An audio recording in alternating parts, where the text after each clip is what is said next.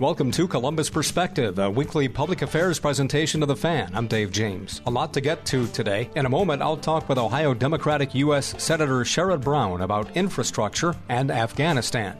Then we'll switch the topic to tourism, as I'm joined by Matt MacLaren, director of Ohio Find It Here.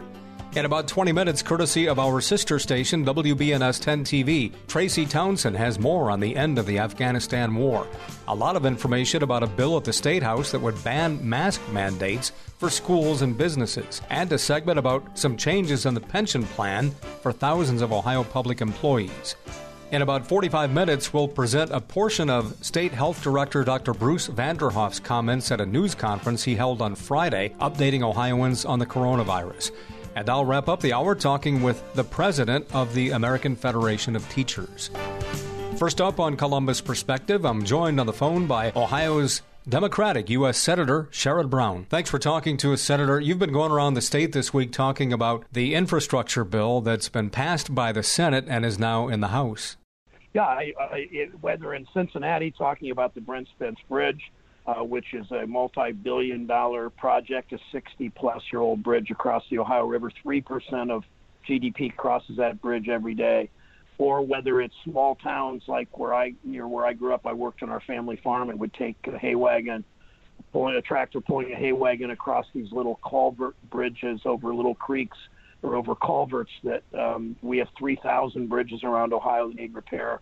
Or in Columbus with COTA, an infusion of capital for uh, new buses, new safer zero emission buses, or in Cleveland uh, this week where I saw um, uh, small businesses will um, get a sort of a new lease on life, a new launch with better infrastructure of roads and streets and highways and bridges. So all of this is important, um, especially broadband in rural areas, and I think we're on our way to doing it, and it's going to create all kinds of good paid union jobs and and making steel a Buy America provision that Senator Portman and I got in the bill, which is really important. And in the nearly 13 billion that would come to Ohio under this infrastructure package, uh, nearly a billion and a half for water improvements. Yeah, we don't think enough. You know, you, you know, you just think about well, I turn this faucet on and water comes out, or I take a shower, whatever, and we don't think much about what's underground. And uh, we know, especially with climate change, some of the challenges, but um, we have water systems that are antiquated. A lot of this stuff was built decades ago. Uh, we need reinvestment and, and, and repair there. Um, there are still way too many um, pipes that have lead in them, and we know what lead does to a child's brain if there's if there's exposure uh, in, in, in infant, in, in, as a baby, as an infant, as a small child. Um, so we need to modernize our entire infrastructure, including building new um, capacity for broadband, which will especially matter in rural areas and inner city areas. You know, uh, when the internet came out, you and I can remember back when it used to be you, you were charged by the hour to use it. And now it's so vital to business and everyday life. Will there be changes, you, you think, down the line in terms of complete availability and price caps and that kind of thing going forward? I think part of the this infra- bipartisan infrastructure package is is to expand internet. I mean, think think of it. I understand great differences, but think of it in 90 years ago with President Roosevelt electrified the countryside. Many many areas we were a more rural country, but many many areas didn't have electricity. Um, that was considered absolutely essential for a modern life. Uh, that sounds so ancient now, but broadband is many in many ways is the same thing. That for medical for medical treatment, oftentimes for small businesses, for kids doing homework. I remember a few years ago talking to a, a, an eighth or ninth grader who told me that she had to go to her grandparents' house to study because they lived at the top of the hill and she lived down in the valley and she couldn't get access good nice even even low speed internet in those days so um, that's all very important and it's it's we're going to look back on it and say of course we need to do that but we need to be thinking more into the future about that Speaker Pelosi has said that she's expecting the House to pass this by the end of the month. Is that where it's going? I think we will have this uh, infrastructure bill to the president's desk by late September, early October. Uh, I know those dollars then will come to Ohio and we'll begin the work on on a lot. It will be a lot of job creation, good paying jobs, often union good paying jobs, Uh, will the Buy America provisions, which Senator Portman and I got into the bill, are strong that anybody that if you're using if you're if you're using tax dollars, you've got to buy American steel and concrete and pipes and wires and all the things that are important for this infrastructure bill. And I wanted to ask you real quick, similar to the way that Democrats, including you, have said that Republicans behind closed doors were critical of President Trump, uh, we've heard from at least one Republican who has said that behind closed doors, there's bipartisan anger over how the Afghanistan withdrawal was conducted. I recognize both sides of this. I mean, this we President Biden was in this position because President Trump set this state and negotiated with the Taliban and and in a sense set it up this way. Um, I wish President Biden had been able to, though, in light of that, had, had been able to get our troops uh, out to help get Americans out a little bit earlier.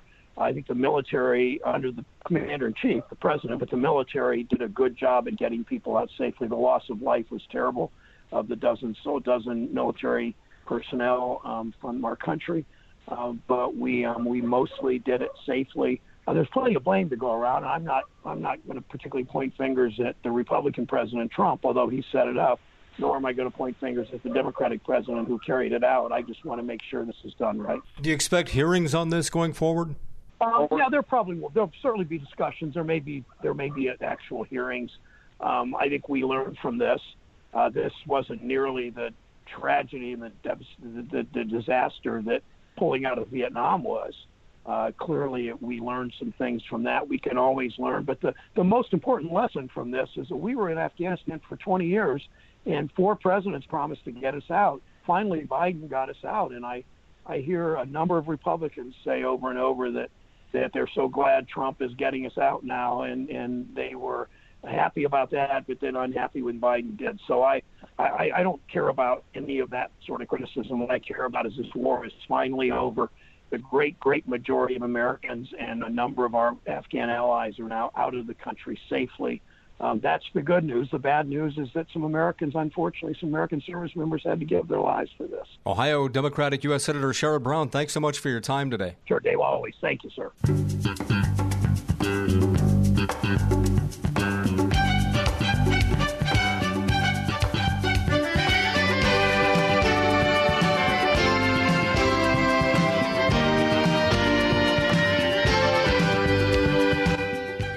This is Columbus Perspective on the Fan.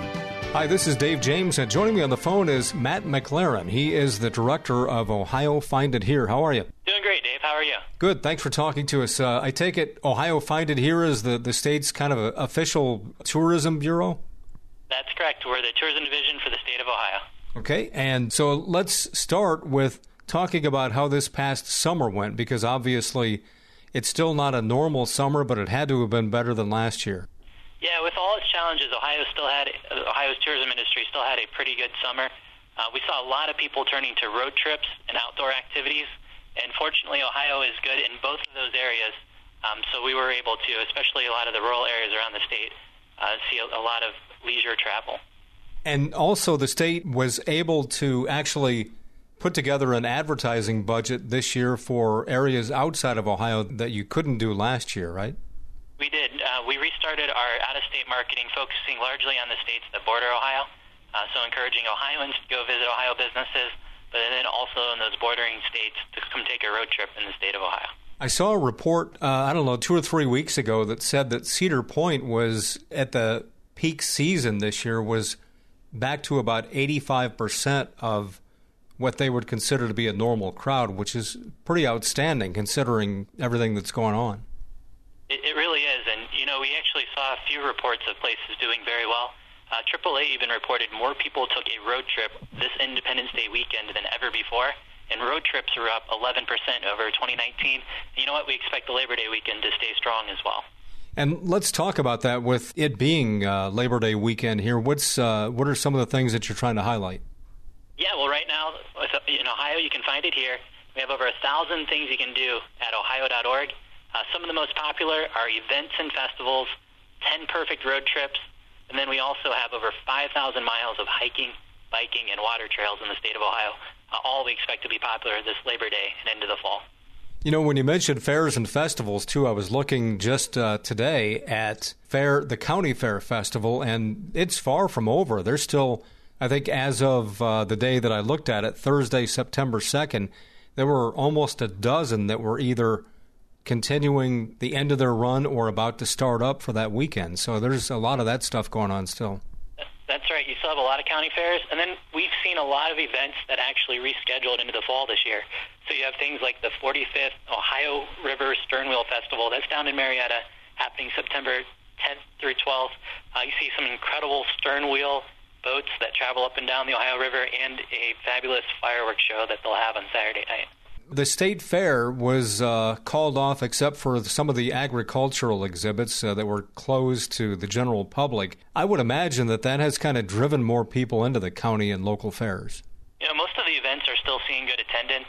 Uh, and we are seeing the events continue to happen.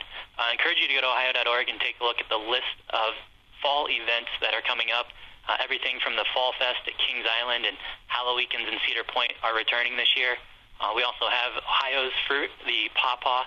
That festival returns in Albany, Ohio, near Athens, uh, September 17th and 19th. And then another big one that's returned and, and we'll uh, expect good attendance. That's the Circleville Pumpkin Show, and that happens October 15th and 19th.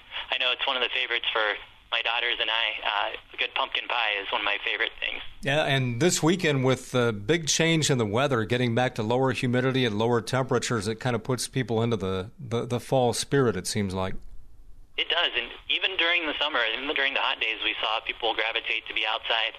Uh, when the weather cools off a little bit, it's just even easier. We really expect the outdoor activities, the outdoor events, to continue to be popular. Talking with Matt MacLaren, he's director of Ohio Find It Here. Bike trails, the, those are uh, making some news these days. They are. Ohio just got recognized for having some of the best bike trails in the United States.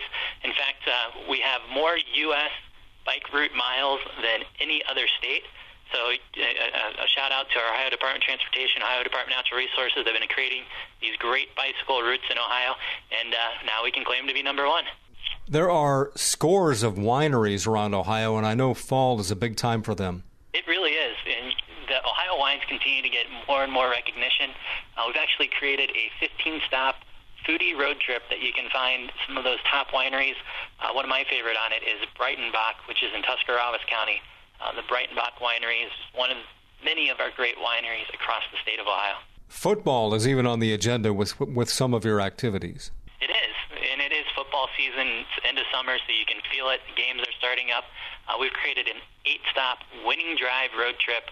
Now we want people to go across the state of Ohio, not only check out those great stadiums where the Browns, the Bengals, and the Buckeyes play, uh, but also learn about the history of football that happened right started right here in the state of Ohio. Um, we have the Pro Football Hall of Fame, something that people come from all over the world, all over the country to experience, and every Ohioan should be on their list to go check out the Pro Football Hall of Fame in Canton. And then also, I, a lot of people don't realize that every NFL football is made right here in the state of Ohio. The Wilson Football Factory in Ada, and they have a tour. That's one of the stops on our eight-stop winning drive road trip that is football focused. Talking with Matt MacLaren, he's the director of Ohio Find It Here. These are uh, interesting and creative ideas to generate interest around Ohio. How are these formed? Do you have uh, folks who kind of brainstorm about this, or what do you, how do you do it? We do. We have a great staff at Ohio Find It Here, and there's literally thousands of things that we can choose from each year to promote in Ohio. Try and pick the ones that fit with what's most relevant to the time, and uh, if there's any big anniversaries or events going on, we link to that as well. Uh, we, one of the things this year we promoted a um, the road trips that focused on Rock and Ride with Cedar Point having its 150th anniversary and the, the Rock Hall being just such a great destination here in the state of Ohio. Um, every year, Ohio has so many things to offer. We promote some of the top ones, but really want you to plan your own too. And that's why when you go to ohio.org, you can create your own itinerary of things to do from the road trips, the 5,000 plus hiking, biking, and water trails that we have, and so much more. I remember talking in the spring with somebody from the state parks who said that over the last year they've just exploded in popularity. Yeah, 75 free state parks in Ohio, and they've never been more popular. Um, when you set off to, to the parks, uh, you really have so many great opportunities across the state. Some of my favorites, uh, the new Jesse Owens State Park over in the southeast side of Ohio. You'll also find Clifton Gorge over near Yellow Springs, and then, of course, Hocking Hills has become so popular. Uh, Ash Cave is one of my favorites to walk to down there, especially after a rain. You get that beautiful waterfall that just is uh, so magnificent. It's about four stories high. You know, anytime I talk about state parks, uh, I I always have to bring up, and I love them, uh, the the cabins or cottages at, at the state parks. You know, there are a lot of states who don't do that, where you can go and rent a, a getaway like that, which is basically renting a completely furnished two bedroom house. And sometimes in the wintertime, you can get those things for like, depending on the park, maybe 60, 70 bucks a night. It's unbelievable. Well, Dave, I'm glad to hear you bring that up because the cabins are a great option for lodging across the state. Uh, I'll tell you, this summer and most of this fall, they're already sold out. So I'm glad you're thinking about winter too. Um, you can find some beautiful areas of the state with state park cabins, and then the winter hikes that'll be planned. It's not that far away. You may want to make your reservations at a state park cabin right now. Uh, I'll also add we have some incredible lodges, the state park lodges, whether it's Hueston Woods or Salt Fork uh, over by Salt Fork Lake. The lodges oftentimes still have rooms available for the fall, so I would encourage you to make your plans for a fall visit to one of our state park lodges here right now. And you know the cabins. I can easily imagine where maybe somebody had one thought one time to look them up and see what happens with uh, staying there, and maybe they look at Mohican in the middle of the summer, and it might be, you know, 150, 200 bucks a night for a cabin. But you know, if you're looking in January at Pike Lake in South Central Ohio near Chillicothe, or Lake Hope in uh, Vinton County, you know those absolutely beautiful. Yeah, those those are the places. One of our favorites as well. Yeah, and, and, you're right. That's usually booked in the spring, summer, and even into the fall. But you may be able to find some great opportunities there in the winter. And and it's like seventy bucks a night. It's um, and you know some of them are pet friendly. It's they're just terrific getaways. Well, and you'll find so many lodging opportunities on Ohio.org. The cabins, the state park lodges, but also some of the hotels across the state. Um, right now, one of my tips for you: a lot of the downtown properties that are just incredible modern properties are cheaper than normal as of as we still get more and more people coming back into our, our cities to enjoy the amenities, the restaurants, the retails, uh, some of the plays that are coming back as well. Talking with Matt MacLaren, he's the director of Ohio Find It Here. Well, it seems like you know the days of, of complete lockdowns are over because of the vaccine availability and and just uh, you know trying to work our way through this pandemic. And yet, I guess there's still some uncertainty, you know, going forward until we get this thing completely knocked out. Yeah, we do encourage everyone to go onto the website for whichever event destination that they're planning on going to and looking up the safety precautions before they go. Um, but it does seem like with people following the safety precautions, and then also Ohio being so fortunate that uh, we have so many drive drive-to destinations that you're going to see events and festivities continue, and people continue to go to them. Matt, any other big item that we're overlooking here that you want to mention? Uh, just that the end of summer is here. Now's the right time to plan your end of summer trip. Uh, thousands of things that you can do at ohio.org. And the fall will be here soon, and it's such a beautiful time in the state of Ohio. Might be a good idea to plan your fall trip right now as well. All right, Matt MacLaren. He's the director of Ohio Find It Here. Thanks so much for your time today. Great. Thank you, Dave. Hello, I'm Todd Markowitz, Vice President and General Manager of Radio Ohio, which owns 97.1 The Fan. We're an equal opportunity employer dedicated to providing broad outreach efforts regarding job vacancies within our company. We seek the help of local organizations in referring qualified applicants. Organizations that wish to receive our vacancy information should send their request to the attention of Human Resources, Radio Ohio, 770 Twin Rivers Drive, Columbus 43215. If you'd like to view our current job openings, please visit our website at 971thefan.com and thanks for listening. This is Columbus Perspective on the Fan. Courtesy of our sister station, WBNS 10 TV, here's Tracy Townsend from her Sunday morning public affairs program, Face the State. A new edition can be seen this morning at 11:30 on 10 TV. To those who carried out this attack, as well as anyone who wishes America harm, know this: we will not forgive. We will not forget. We will hunt you down and make you pay. The president's promise. The commander in chief says those responsible for the loss of American life in Afghanistan will pay. We have analysis on what happens next.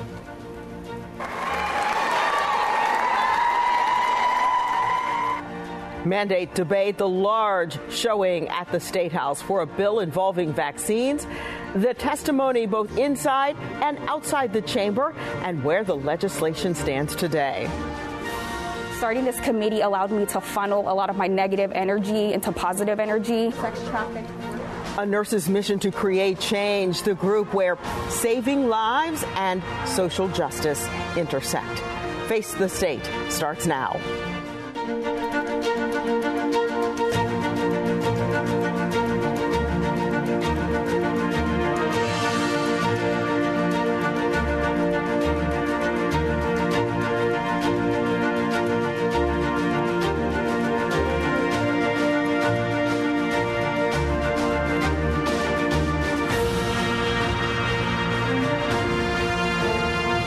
Some sense, like many of you do, what the families of these brave heroes are feeling today.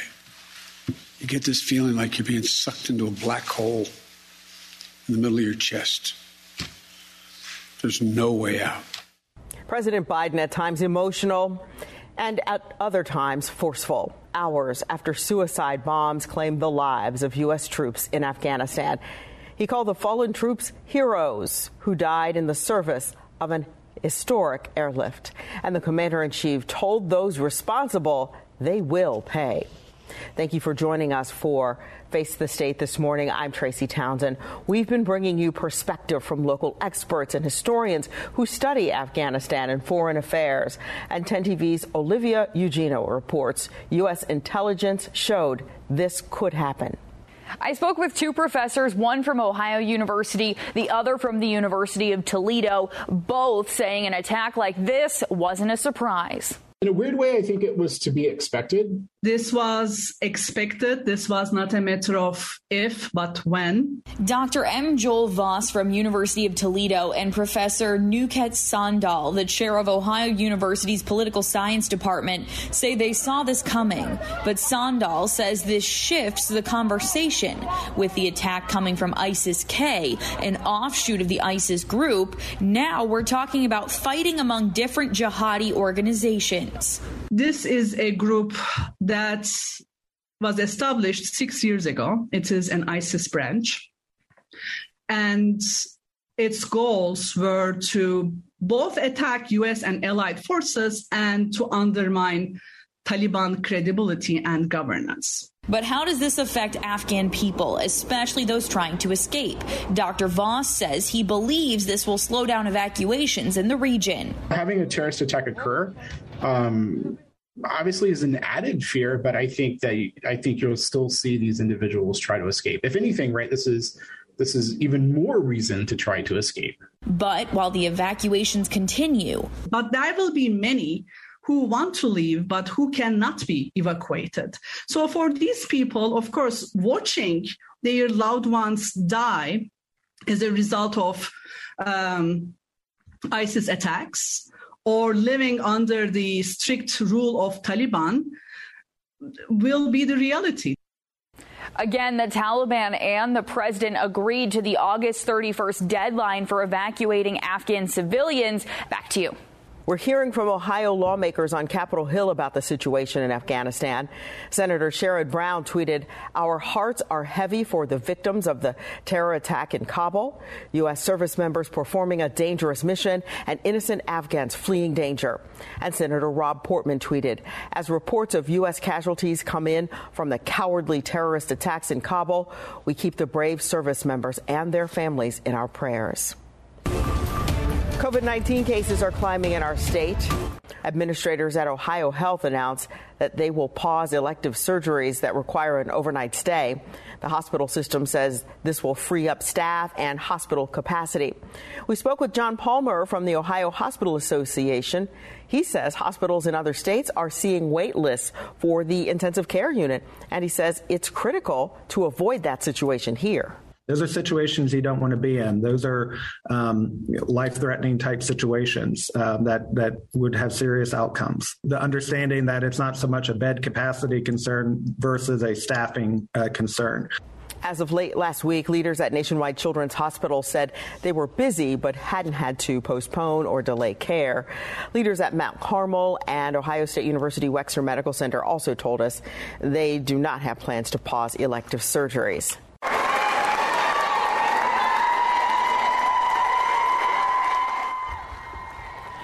Round of applause greeted State Representative Jennifer Gross inside the State House.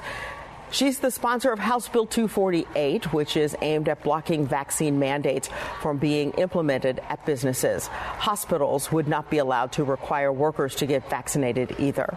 Health experts maintain the vaccine is the most safe and effective way to fight the virus. Ohio's legislative leaders ultimately hit the brakes on that bill for now, but for hours they heard testimony from people in support of and in opposition to it. Consider how House Bill 248 will make our current situation even worse, and I'm asking you please do not pass it. Thank you. And private businesses need to stop putting draconian measures on your constituents, us, because they're private, they're private corporations. Franklin County Commissioner Kevin Boyce spoke on behalf of the commissioners, and he had this exchange with the bill's sponsor. This bill, simply put, is dangerous. It flies in the face of common sense and science. It isn't so much about personal liberty as much as failing to acknowledge the consequences of individual actions, even when those actions endanger all of us. Um, I wanted to know had you heard about the study that came out in the Lancet Journal on August 10th that says the transmission of SARS CoV 2 Delta variant among healthcare workers who've been vaccinated?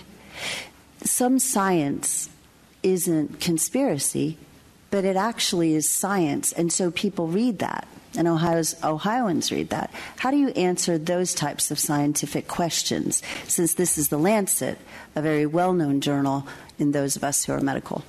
Chairman Lipps, uh, Ranking Member Russo, uh, Representative Gross, um, I think that uh, we should follow the science, and I think that uh, they've been very clear about what our actions should be. And I, I hope that when the actual uh, folks who are involved in the scientific uh, research, like the physician that was just testifying, I hope you ask them that question because I think they're equipped to respond because that's what they're following. Supporters of this bill surrounded the State House with signs. Most were urging lawmakers to pass it. Some say they are not against the vaccine, but they told 10 TV's Kevin Landers the decision should be an individual choice. They came to raise their voices for medical freedom. You should have the decision to put drugs in your body if you want. It should not be mandated on any level. Your body, you choose. They came to question the science behind the COVID 19 vaccine, which the FDA says are not experimental. And I'm not going to inject myself with something that they're they're doing uh, basically experiments with us. They came to fight against what they say is government intrusion into their personal lives. What's the next step? You can't have a Pepsi or a Coke anymore because it's bad for your health. This protest rally in favor of HB 248, known as the Vaccine Choice and Anti Discrimination Act, drew people from across Ohio. Because It's about the freedom of choice. I can't even believe that we have to fight this. They believe the government shouldn't mandate a vaccine, nor should employers fire those who choose not to get the shot. It's heartbreaking to see all these other people that are going to be this affected by it. Inside the State House, supporters of HB 248 gave a standing ovation to State Representative Jennifer Gross, who championed the bill. I believe I'm on the right side of this issue. Gross, who says she got COVID, believes the size of the protest shows how passionate people are for her bill and says if HB 248 or some form of it doesn't pass, she predicts first responders could walk off the job if vaccines are mandated. If we do not act and protect our health care from the front end, they helped us, and if we don't help them now, they're going to walk. The Ohio Chamber of Commerce is against this legislation. We spoke with the president of the chamber, former 15th District Congressman Steve Stivers. It's not about vaccines here, it's about employment at will and eroding employers' ability to decide the terms of employment in their business. And in fact, that's a slip towards socialism that, you know, we should all be a little scared about. COVID 19 and the classroom. What's being done to keep your children safe? 10 Investigates Bennett Haeberle has the answer coming up. Columbus Perspective is a public affairs presentation of WBNS Radio. The opinions expressed on this program are those of its guests and do not necessarily reflect those of WBNS Radio, its staff, management, or sponsors. Back to Tracy Townsend, courtesy of 10 TV. How much federal funding did your student's school receive during the pandemic? A new data analysis from the Associated Press aims to answer that question. The review of federal data found that the median total per district in Ohio is $2.7 million, and the median spending per student is over $3,200. Columbus City Schools received the most of any district, followed by Cleveland and Cincinnati. Many schools use the money to hire more teachers and counselors, purchase equipment, and offer summer programs. As COVID 19 cases rise, the state's largest school district returned to class. Misinformation is spreading just like the virus itself, leaving school districts and health departments facing pushback in a public health crisis. Here's Chief Investigative Reporter Bennett Haeberle. This week, placards carried messages about choice and freedom. These voices outside the State House Your body, you choose. carried messages in support of a bill that would block schools, businesses, and other institutions from requiring COVID vaccinations. We want it to be our choice. Similar pushback against mask mandates popped up at this Worthington School Board meeting, which ultimately passed a mask requirement for K through 12. I've weighed the pros and cons from my research and determined that it is detrimental to his learning and well being to wear a mask. And at last week's school board meeting in Gahanna, several parents echoed opposition to mask mandates. Misinformation was also present. At least two parents repeated false claims about the efficacy of the PCR COVID test. All of it has led public health officials like Dr. Mysheika Roberts to say things like this. And the science says this virus is very contagious. The science says we can reduce the spread of this virus by wearing face coverings or masks. And the science says that we can reduce the spread of this virus. We can reduce um, illness and we can reduce death by getting vaccinated. 10 Investigates found that as school has resumed in Ohio, school districts in at least 42 counties are reporting active COVID cases among students and staff.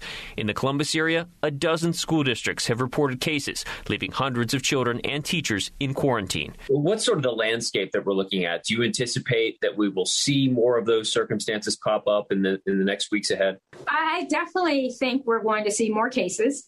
We're going to see more individuals getting quarantined, and we're going to see this impact the classroom and schools as well as businesses. We want our students to be safe. The head of the state's largest school district says they're prepared to return to virtual learning should it be necessary. Right now, they're requiring masks and encouraging vaccinations, even as concern and contention lingers. I thought it would be like different, but it was um, better than I thought it was. It was exciting. The cases is just too high. I just think they shouldn't have brought all the kids back together like this. In Columbus, Bennett Haeberle, 10 TV News. This week, several Central Ohio colleges started to mandate the COVID 19 vaccine. That includes The Ohio State University and Otterbein University. At the same time, a small Ohio college is seeing a spike in COVID 19 cases, and that means protocols are changing fast. 10 TV's Brittany Bailey takes us to Cedarville University. The students have been back here on campus for a little more than two weeks, and the COVID 19 case numbers among students have been steadily climbing since then, now up to nearly 300. We hope these plans that we've um, implemented are going to pay off and uh, reduce the spread and uh, bring us back to uh, a more normal and manageable um, level. Right now, Cedarville is managing by creating even more isolation space for students. That's on top of another space that already is full. This wave will pass, and our commitment is to be on campus in person. We believe that's the best way to do discipleship. When students returned to campus, there were no protocols in place, no vaccine requirement, no mask mandates. Our initiative was to um, empower the students to make sound decisions as ba- that's best in their um, their health, their health in their best interest. But that meant initially holding chapel in a space that can hold roughly 3,500 people at one time, almost the entire student population. So honestly, when I came in the beginning, it was like 4,000 kids in one place, no mask, in a chapel. I was like, wow, these kids are going to obviously going to go higher. But now, once I feel like the masks is bring coming back, I feel like kind of comfortable, you know, with cases may be going down. Is it fair to say that people were not making those quote unquote sound decisions that you wanted them to make when they came back to campus? I don't know if that's I don't know if that's the the reason here. I think I think the Delta variant is so powerful it, it swept through here quickly. At last count, there were 281 positive cases, more than seven percent of the student population. So now masks are required indoors, and students can choose to take classes online. The plan extends through at least September 7th. Do we really think that 10 or 11 days of this protocol is going to fix everything? That's a good question. Um, I'm not a medical expert. We should point out that these case numbers are only for students and do not include faculty and staff numbers. We know that means the numbers are higher on campus because the vice president herself is sick and the spokesman we interviewed on Zoom is in quarantine. Reporting in Cedarville, Brittany Bailey, 10 TV News. We checked in with a few other area universities. As of late last week, Otterbein had 15 positive cases since August 1st. Out of those, only two were among the 1,000 students living on campus. Ohio Dominican also had only two active cases among its 1,500 students. And Kenyon College was reporting four positive cases, two students and two employees.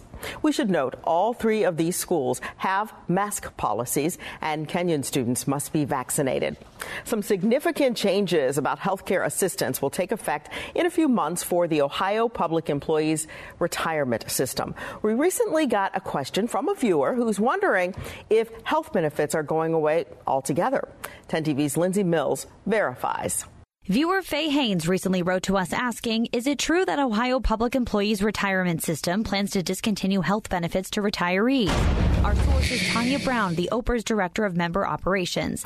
She says beginning January 2022, they are moving to a reimbursement model called a health reimbursement arrangement. The way this works is the participant will pay up front for premiums and other qualified expenses that they can then be reimbursed with from their allowance. We will deposit that allowance each month um, into their HRA account. This was a major change the OPERS board approved in 2020. The reason the healthcare fund left unchanged risked being insolvent by 2030, and it would take four years to fund it again. According to OPERS website, it has become increasingly expensive to offer this coverage as costs have risen at alarming rates nationally. Further, we have more people retiring now and fewer public workers contributing to the system. So is OPERS discontinuing its health benefits? No, OPERS is not discontinuing our healthcare program. We are changing our delivery model for our pre Medicare retirees. So we can verify no, the healthcare program is not being discontinued. However, the burden is shifting and the funding help is shrinking. Brown says the biggest thing pre Medicare retirees need to do during open enrollment is to opt in to the HRA program. After they do that, they can then explore new medical plans by contacting VIA Benefits, which is our pre Medicare connector. Um, the connector is an unbiased resource that would help the retirees understand different funding options, how to navigate the individual and family market, and then also enroll into a new plan. To help with that transition, OPERS is providing a one time deposit of $1,200 into the new HRA account. Have something you'd like us to verify? Send us an email to verify at 10tv.com. With your Verify, I'm Lindsay Mills. This change directly impacts more than 22,000 pre Medicare retirees and potentially the dependents of more than 200,000 retirees. The state of Ohio launched a new website so Ohioans can learn about redistricting. It's called redistricting.ohio.gov. You're about to learn about who is on the commission as well as what that commission does. The group includes House Speaker Bob Cupp, Senator Vernon Sykes, Senate President Matt Huffman, House Minority Leader Emilia Sykes, Ohio Governor Mike DeWine, Auditor Keith Faber, and Secretary of State Frank LaRose. The commission redraws the district maps every 10 years. This is the first time the newly configured commission will redraw these districts under new criteria approved by Ohioans in 2015. We have posted a link to all of this information at 10tv.com slash face the state. You know, during tough times, we lean on one another. Coming up, how this group of nurses find support while saving lives during the pandemic.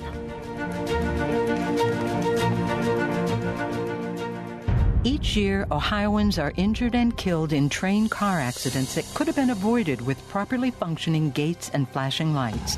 Facts show that gates and lights together prevent more train car accidents than stop signs or crossbucks alone. How can you help? Approach all crossings with caution and report bad railroad crossings at angelsontrack.org. That's angelsontrack.org. Because bad crossings kill good drivers. Sponsored by Angels on Track, aired by OAB and this station. This is Columbus Perspective on the Fan. Back to Tracy Townsend, courtesy of 10 TV. Welcome back to Face the State. Columbus City leaders say there's a crisis in our community. It's not the crime rate, but the birth and death rate in Franklin County. The Greater Columbus Infant Mortality Task Force reports that three families lose a baby every week in Franklin County. 150 infants a year die, and African American babies are dying at twice the rate of white babies. Startling statistics that demand a candid conversation and action. A society is judged by how it handles its most vulnerable folks. If we can't, as com- a community, wrap our arms around babies and ensure that they have the best trajectory possible for getting to the age of one and beyond, you know, you got to question what we're really focusing on. The most vulnerable folks in our society are our young folk. And um, again, I think the collaboration here gives us a really unique opportunity. It was my pleasure to moderate the panel discussion with Maureen Stapleton, the executive director of Celebrate One, Christine Sander from Ohio Better Birth Outcomes, and Franklin County Commissioner Erica Crawley at the Columbus Metropolitan Club. They are laser focused on a strategic plan to lower the infant mortality rate, close the racial disparity gap in health and medical care, and increase diversity and equity in the medical community. A group of nearly 20 nurses at OSU's Wexner Medical Center has teamed up to form a new diversity committee. Beth Mengsu is an ICU nurse who worked to form this committee. For more than a year, she says she's been working on the front lines of the pandemic and has also been deeply impacted by national events of social injustice. She says the events of the last year and a half have really weighed heavy, and she was motivated to create this committee to channel feelings of burnout and hurt into a positive force being a black nurse, being a black woman, being in a COVID ICU, being in a grad program full time, it was just a lot. The goal is to educate others on diversity and inclusion and to offer a space for talking about social injustice. They're beginning to plan outreach efforts in the Columbus community and beyond. Their first event will be volunteering at the United Methodist Free Store in September. We thank you all for joining us here today. We will see you back here next Sunday for another edition of Face the State. Take care. That's again Tracy Townsend, courtesy of our sister station, WBNS 10 TV, from their Sunday morning public affairs program, Face the State. A new edition can be seen this morning at 11:30 on 10 TV. When times get dark, we can't see the help that's all around us. Maybe you're not sure how you'll make rent, or you lost your job. When you don't know where to turn, let 211 be your guiding light. Our guides are ready to connect you with the help you need. 211, how can I help you? Call or visit 211.org. 211, get connected, get help. A message from United Way and the Ad Council. You're never completely ready to adopt a teen. For late nights writing English papers. For your teen's music taste. For dinners, where they talk more on their phone than with you. For the first time, they call you mom. You're never completely ready to adopt a teen, and you can't imagine the reward. To learn more about adopting a teen, visit adoptuskids.org. Brought to you by the U.S. Department of Health and Human Services, Adopt U.S. Kids, and the Ad Council.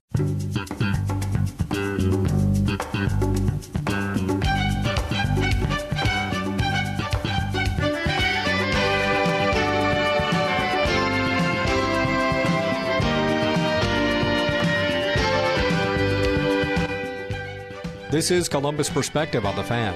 On Thursday, Dr. Bruce Vanderhoff, director of the Ohio Department of Health, updated Ohioans on the coronavirus. We're presenting just about six minutes of that news conference. Here's Dr. Vanderhoff. Unfortunately, we are continuing to see our Delta wave drive COVID 19 cases ever higher in Ohio.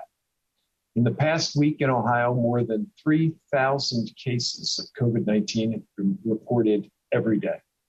Most frequently, we've seen higher than 4,000 or 5,000 cases reported on a single day.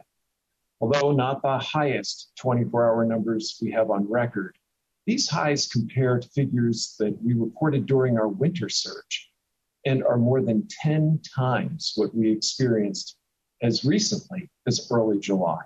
Uh, a county has a high rate of transmission, you'll recall, if it has 100 or more weekly cases per 100,000 residents.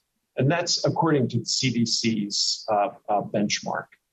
Ohio's cases per 100,000 have averaged over, uh, been averaged over uh, two weeks, and they now sit at well north of 400. In early July, that figure was close to 17. So we are now more than 25 times that number. All our counties have now more than 100 cases per 100,000 residents, and some are upwards of 1,000. When you look at the counties with the highest case rate per 100,000, they're primarily counties with lower vaccination rates. The top five counties where COVID is spreading have between 30 and 40% of their entire population having started the vaccine process, which is demonstrably lower than the statewide vaccination rate of all Ohioans, which is around 52%. Because every single county in Ohio has a high rate of community transmission of COVID, residents statewide should take precautions, most notably choosing to be vaccinated, but also choosing to wear a mask in situations where appropriate distancing simply can't be maintained. As a result of this dangerous variant, we are seeing people of all ages getting sicker quicker and requiring hospital care. As of yesterday, the Ohio Hospital Association reported that statewide, about one in eight patients in the hospital has COVID 19, and that about one out of five patients in the ICU is battling COVID 19. This is trending in the wrong direction. In rural Ohio, the figures are even more troubling. In our rural hospitals, one in four patients are hospitalized with COVID 19 and one in three in the ICU is battling COVID 19. Hospitalizations and ICU admissions were relatively stable in early July. The number of patients admitted with COVID hovered in the 200s, varying from 60 to 70 in the ICU and about 40 to 50 COVID patients on ventilators. Now, sadly, this has grown dramatically. COVID 19 hospitalizations and ICU admissions are now about 10 times what they were in early July, with more than 2,500 Ohioans battling COVID in the hospital right now. This includes more than 750 in the ICU and nearly 450 patients on ventilators. Now, unfortunately, it also continues to be true that unvaccinated Ohioans are far and away the COVID 19 patients filling our hospital beds. Data shows that from January to the present, less than 2.5% of those hospitalized were fully vaccinated. This is a hospital pandemic of the unvaccinated. Vaccines, along with masks, also help keep our kids in school in person, learning five days a week, which has long been our goal.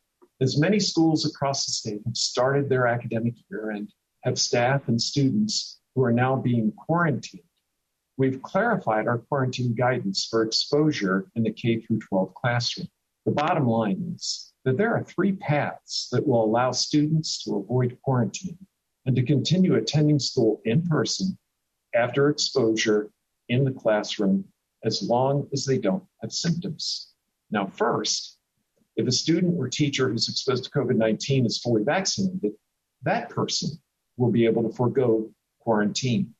Next, if a school requires key prevention measures, the exposed staff or student will not have to quarantine. And you'll remember these include first, requiring masking of all students and staff, regardless of vaccine status. Two, maximizing physical distance with at least three feet between desks. And three, have documented COVID 19 prevention policies in place, such as the identification of individuals experiencing symptoms, strategies to increase ventilation, protocols for cleaning, etc. And finally, in cases where the school does not require masking, any student or teacher who is exposed to COVID can still avoid quarantine as long as they, as the person exposed, were masked and maintaining a distance of three feet from others. Now, it's important to keep students healthy and learning in person as much as possible. But doing so in the face of unprecedented numbers of children contracting COVID 19 and other respiratory viruses really requires us to take extra measures like masking in school. That's Dr. Bruce Vanderhoff, director of the Ohio Department of Health, from a news conference on Thursday.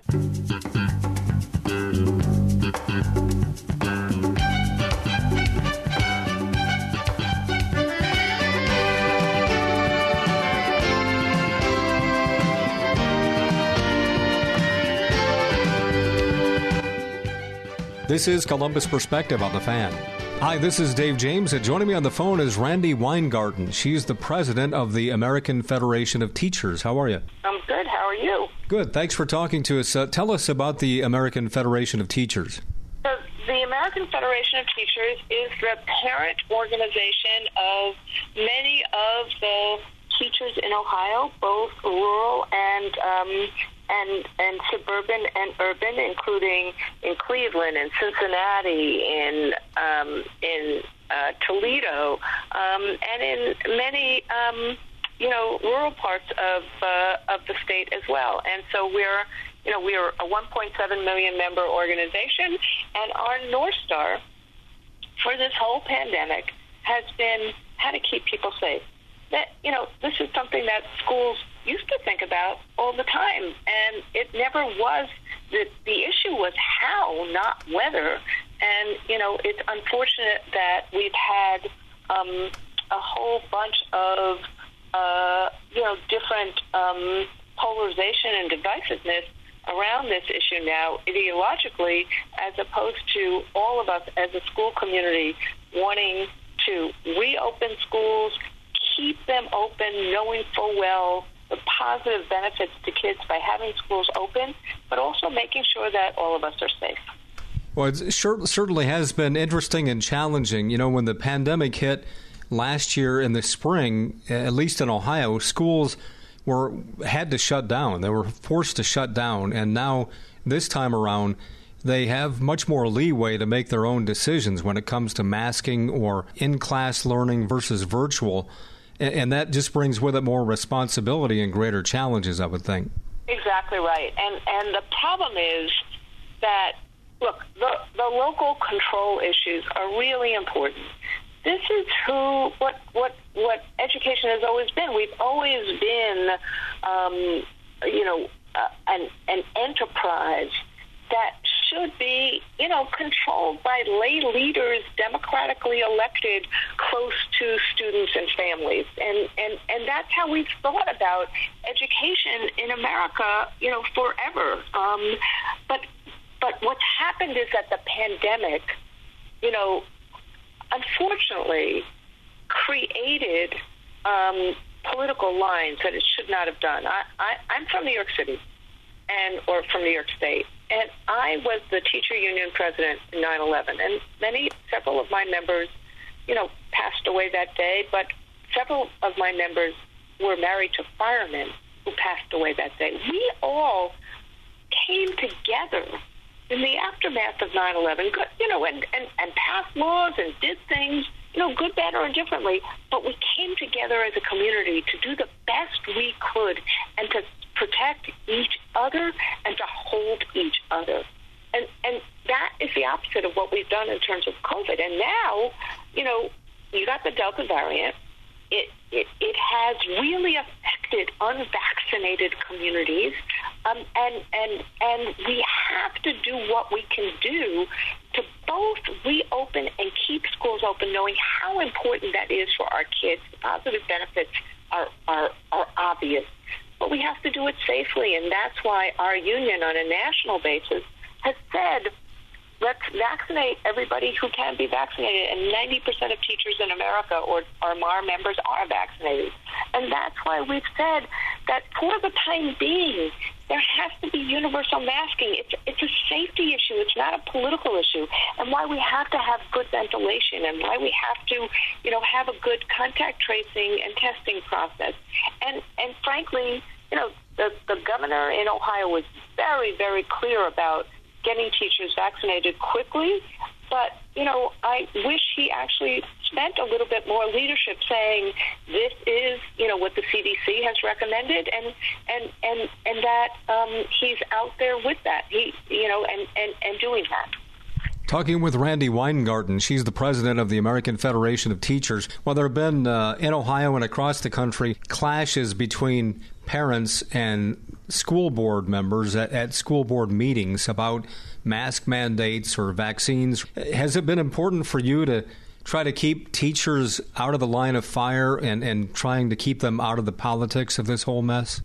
Look, we're trying, and you know, I'm. I mean, you know, it, if anybody looked at Fox um, TV, you know, they they they politicize me all the di- day, time, and they lie about me all the time, and they try to you know, uh, caricature me unfairly all the time. But having said that, I'm as political as, you know, as, as, as so many others. But this is a moment not to be political. This is a moment where our North Star is reopening schools, keeping them open, knowing full well how important they are for our kids, but doing it in a safe way. And, you know, I, you know, there's, there's, a lot of debate individually about whether this is an individual choice or whether this is a community responsibility. And, you know, maybe it doesn't surprise anybody that I would say, just like other vaccines, that this is a community responsibility because of what we know about Delta, that it transmits um, virulently and it transmits amongst kids, amongst adults. And so, um, wearing a mask, it's not perfect, and there's, you know, lots of negatives about masks, but wearing a mask can help um, stop the transmission. And, and we got lots of other rules in schools that, that we abide by that have never been an issue. You know, we have, you know, this is the start time of the school. This is the end time of the school. This is homework that kids do. This is, you know, schools sometimes have, um, have other kinds of um, these are clothing that you can or can't wear. You know, this is you know you can't beat up your you know your your your the other kids. We we have lots of different kind of rules that are about safety and about the best interest of kids. So it does surprise me that masks have become um, uh, weaponized and politicized.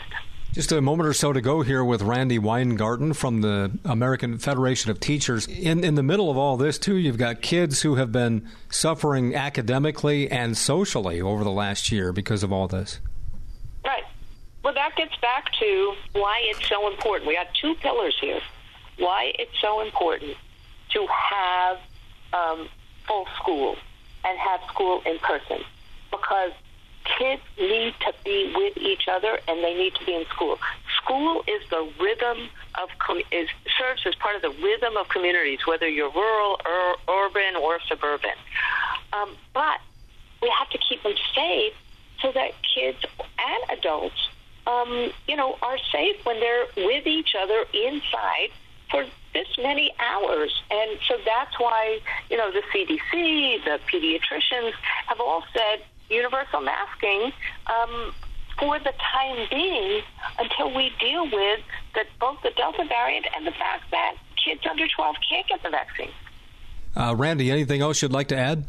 Just, I want to just say to um, Ohio, the teachers in Ohio are amazing. Ohio has always been a place where, you know, people um, want to raise their families and have a better life and, you know, public education has been key to that. And I just wish everybody, the parents, um, our kids, our educators, just Godspeed and and just you know we want to we want what kids need. Teachers want what kids need, and we need to you know we need to work together um, to reopen schools, to keep them open, to deal with the emotional and social needs of our kids to use this year as a year of academic recovery, but we have to do all this in a way that's safe. So that's why, please, you know, get a vax if you can, and um, let's make sure we have the ventilation, the masking, and the other kind of protocols that we need in schools um, to keep our kids and our education community safe this year.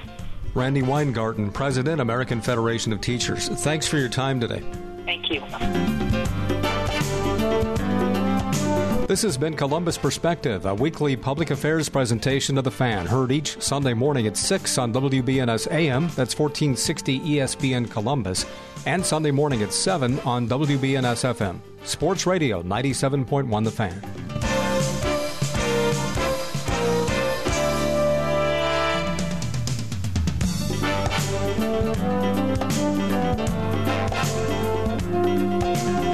Join us again next Sunday for Columbus Perspective.